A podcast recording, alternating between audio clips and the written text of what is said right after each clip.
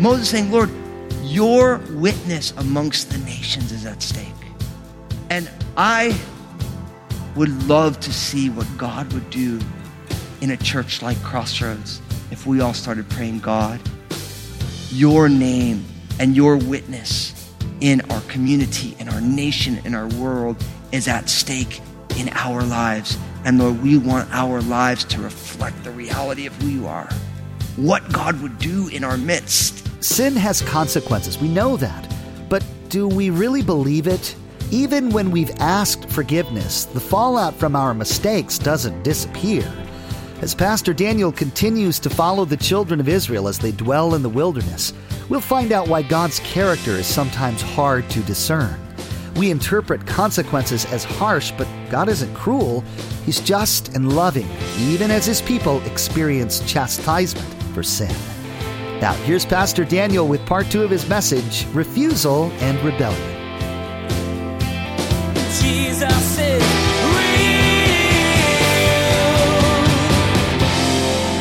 We need to follow Jesus and not fear people. You know what I've learned?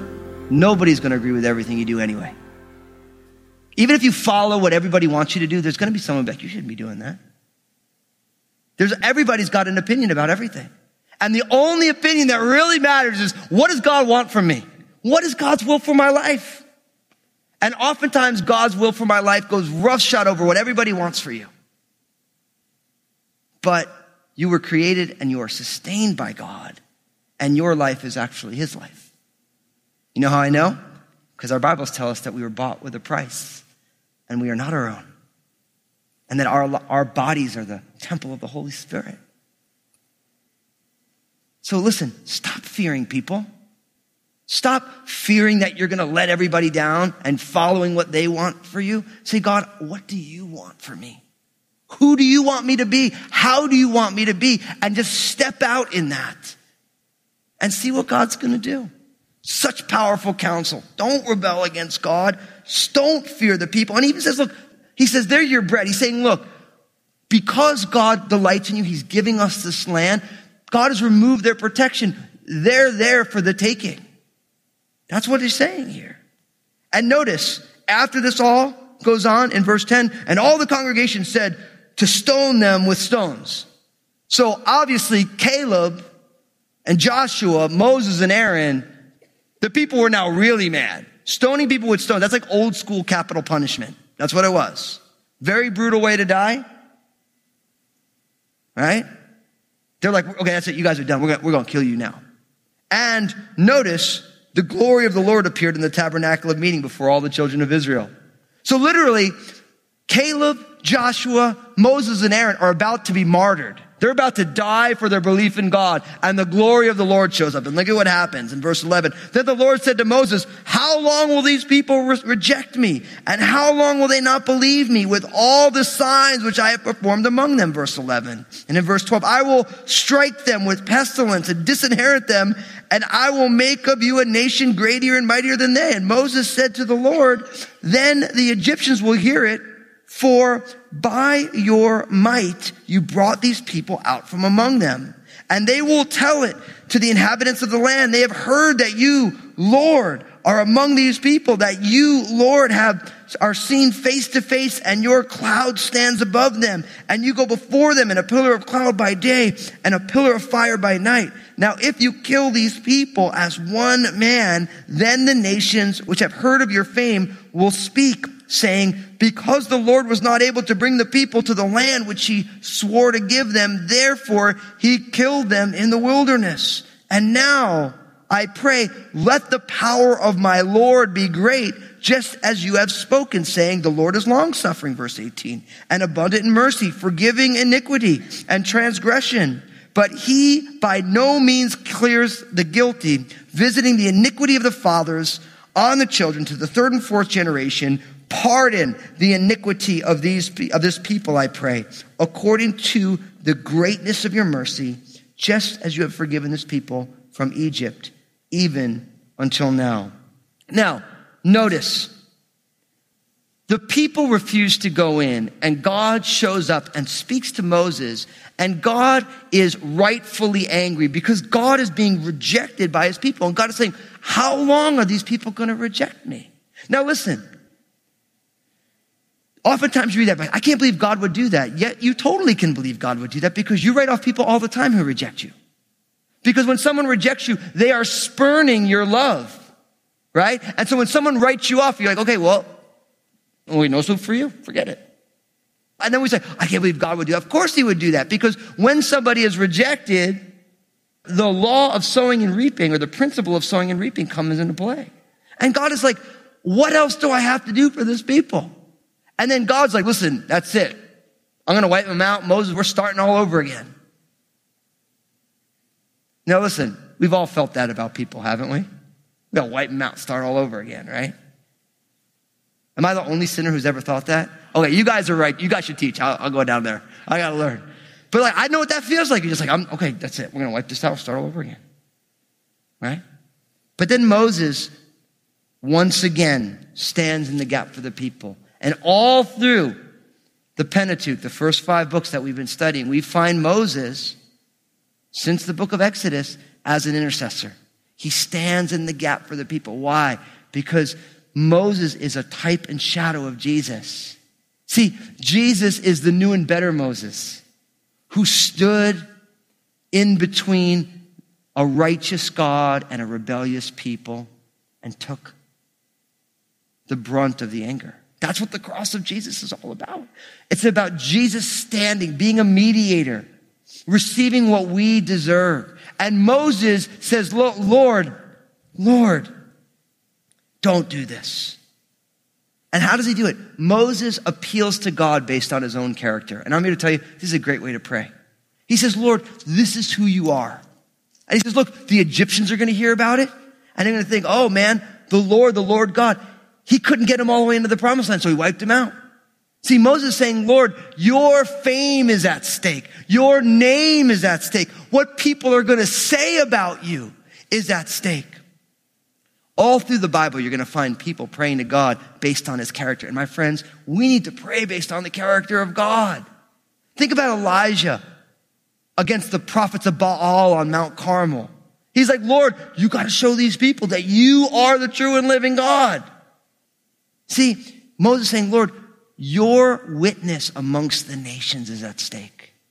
And I would love to see what God would do in a church like Crossroads if we all started praying, God, your name and your witness in our community, in our nation, in our world is at stake in our lives. And Lord, we want our lives to reflect the reality of who you are. What God would do in our midst if we started praying out, Lord, your word tells me that you are this. We want to experience that. And that's exactly what Moses is doing. He's saying, listen, everybody knows about you, Lord. They've heard about what you did in Egypt. They heard that you lead your people by a pillar of cloud by day to protect them and a pillar of fire by night. And if you snuff these people out in the middle of the wilderness, everyone's going to wonder what happened to the Lord. And look what it says. I love this, verse 17. And now I pray, let the power of the Lord be great, just as you have spoken, saying, Now look at that prayer. Lord, let your power be great. Do you know when God's power is great? When he increases and we decrease.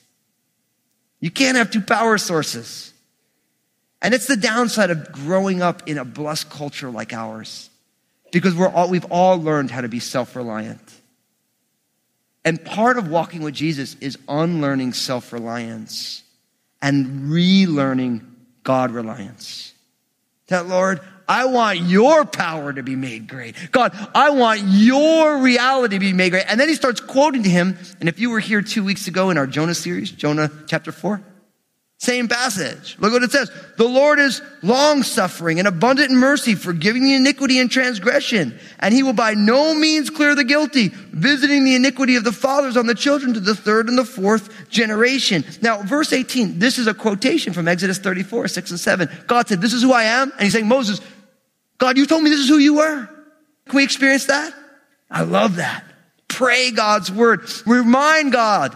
Not that he needs the reminder, but say, God, your word tells me that you are gracious and you are patient and you are abounding in mercy and you are forgiving God and you will hold the guilty to task. We want that power in our lives. We want you to be made manifest. He's praying, God, be you in our midst, but don't wipe us out. Be you in the midst of our rebellion. That's what he's praying. It's a powerful prayer. And notice, then in verse 19, his specific request, pardon the iniquity of the people, I pray. According to the greatness of your mercy, just as you have forgiven this people from Egypt, even until now, he's saying, God, forgive them because you are forgiving God. And you've forgiven them over and over again. Do it again, Lord. And my friends, listen, our God is a forgiving God. The only God. There's only one God and that God forgives. And if you're here today and you're like, look, I've done too much wrong. I've jacked up my life and other people's life too much. God could never forgive me. I'm here to tell you all you need to do is put your faith and trust in Jesus. He has already forgiven you.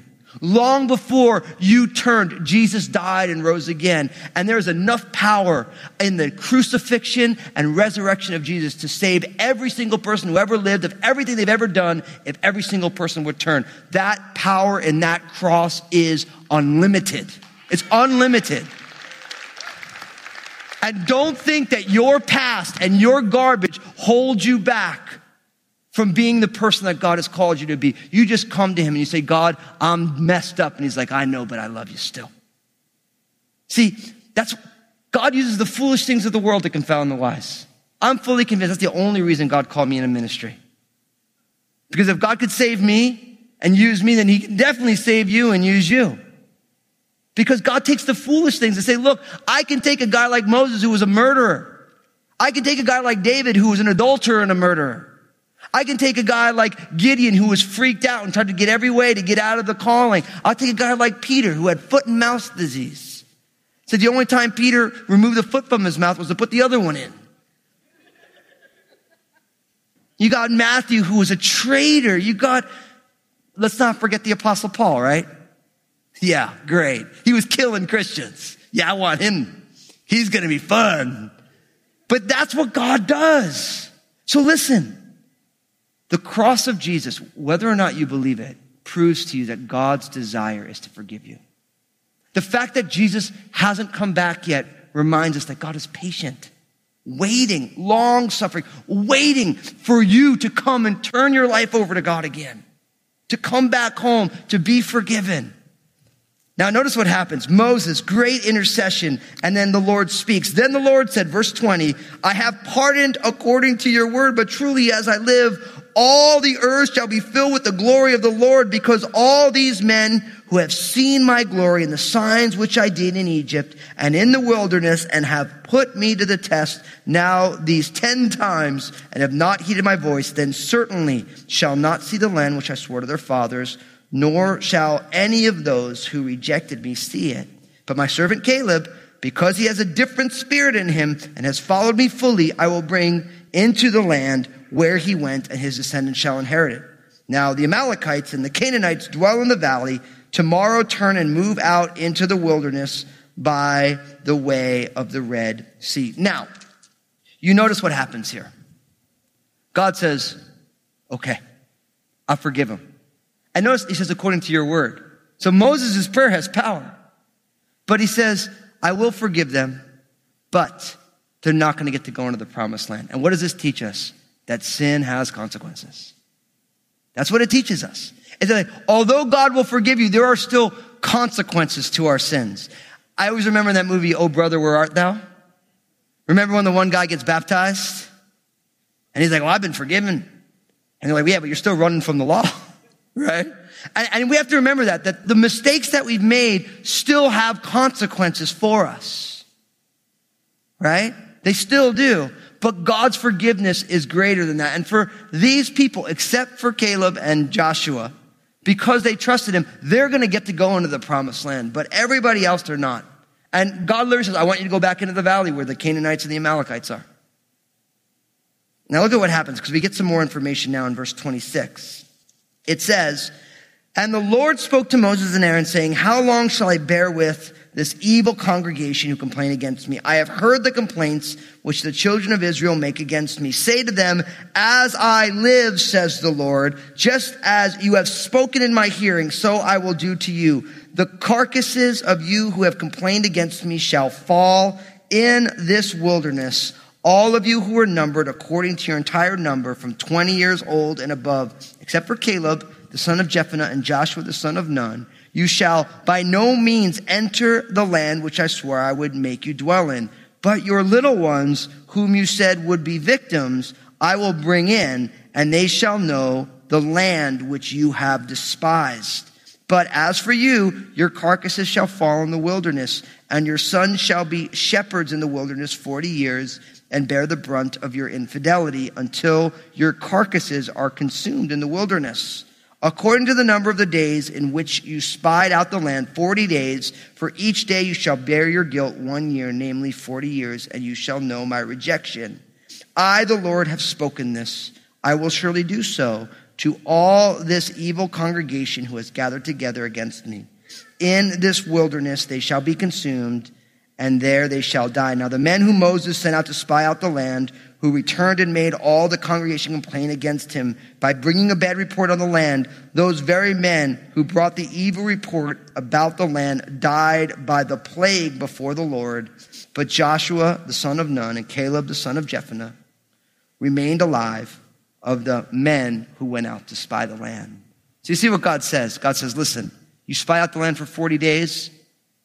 You owe me a year for every one of those days. So 40 years, you're all, you're all going to wander in the wilderness.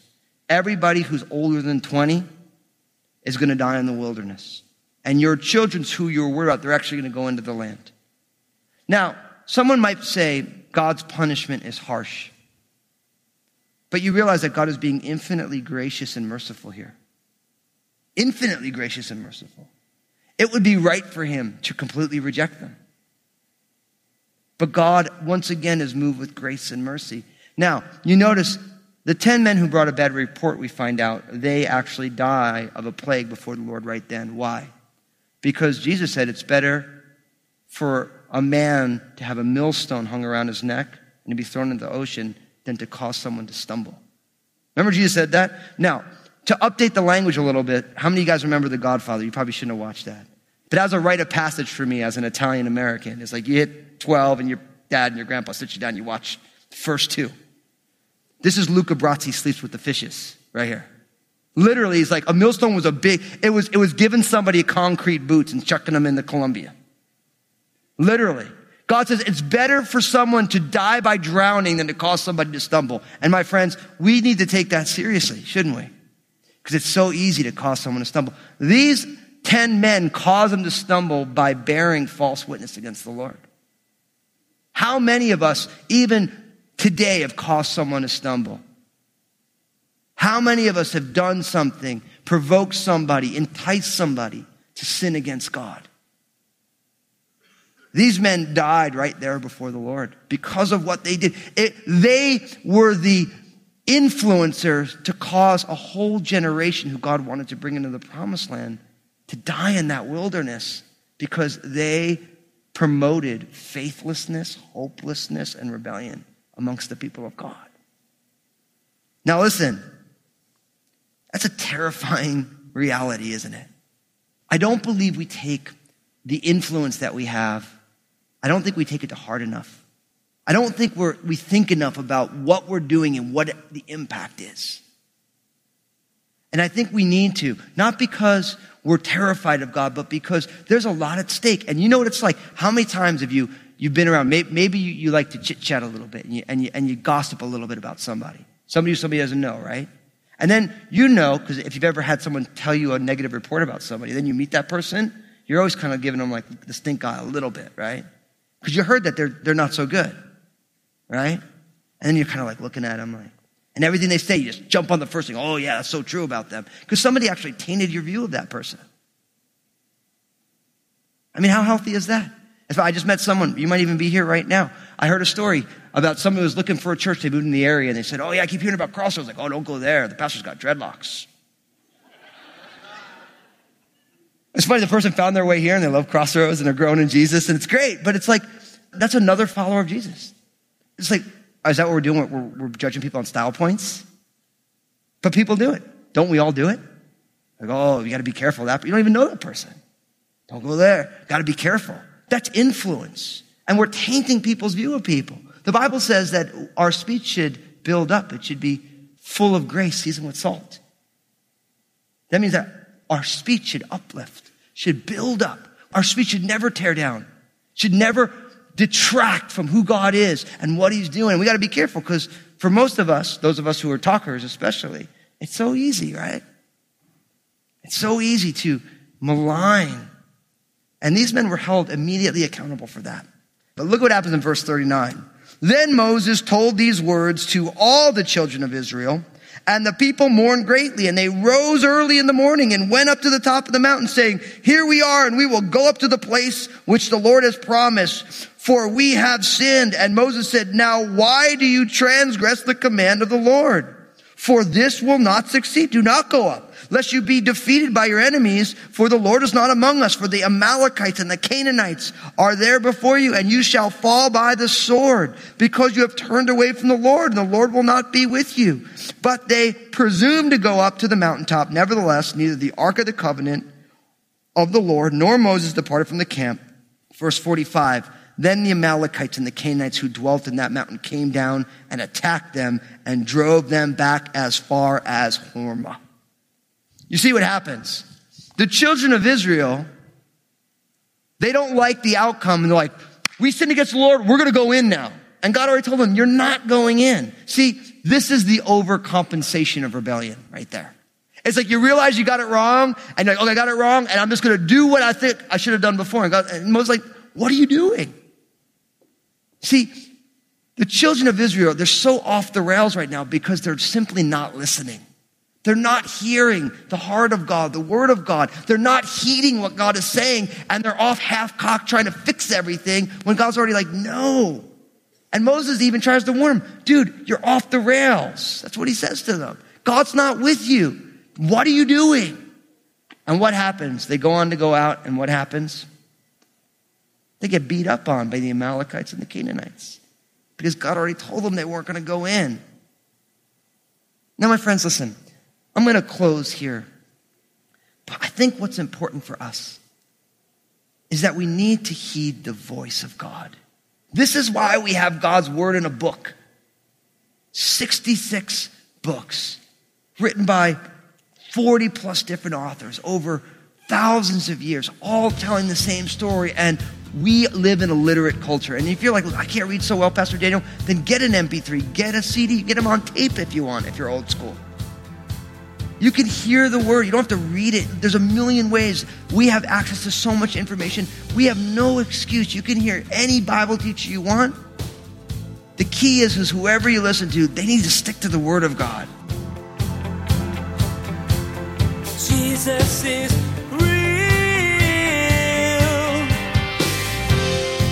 Although Moses pleaded to God on behalf of the people, there was still a consequence for their rebellion the children of Israel would be able to receive the promised land, but many of them would never be able to set foot in it. God is just and forgiving. Jesus is Real Radio is the radio ministry of Daniel Fusco of Crossroads Community Church. The messages that you hear each day here on Jesus is Real Radio were produced from messages that Pastor Daniel shared on Sunday mornings and the midweek study. It's our prayer that this teaching from God's Word blessed and encouraged you in your walk with Jesus Christ. We're confident that today's message has blessed and encouraged you. Jesus is Real Radio is impacting communities all over the United States and even reaching those in prison. It's a wonderful ministry that you can be a part of. We'd like to invite you to partner with us. Through the month of June, we are encouraging you to pray about financially supporting Jesus is Real Radio. Your financial support helps us continue and expand the mission of proclaiming that Jesus is real. This month, we'd like to say thank you to anyone who supports Jesus is Real Radio with a gift of $25 or more by sending you a Jesus is Real Radio coffee mug. Every morning when you fill up to start the day, you'll be reminded to pray for the team here at Jesus is Real Radio. Check out JesusIsRealRadio.com and click on Partner. There you'll find an option to make your donation and receive your Jesus is Real Radio coffee mug. Make sure to tune in again as Pastor Daniel will share about the offerings the children of Israel presented to the Lord. There's a clear parallel between the intention of worship displayed by God's people and ours. There's more to come from Pastor Daniel's series, Wilderness. Please glance at the clock right now and make plans to join us again for another edition of Jesus is Real Radio.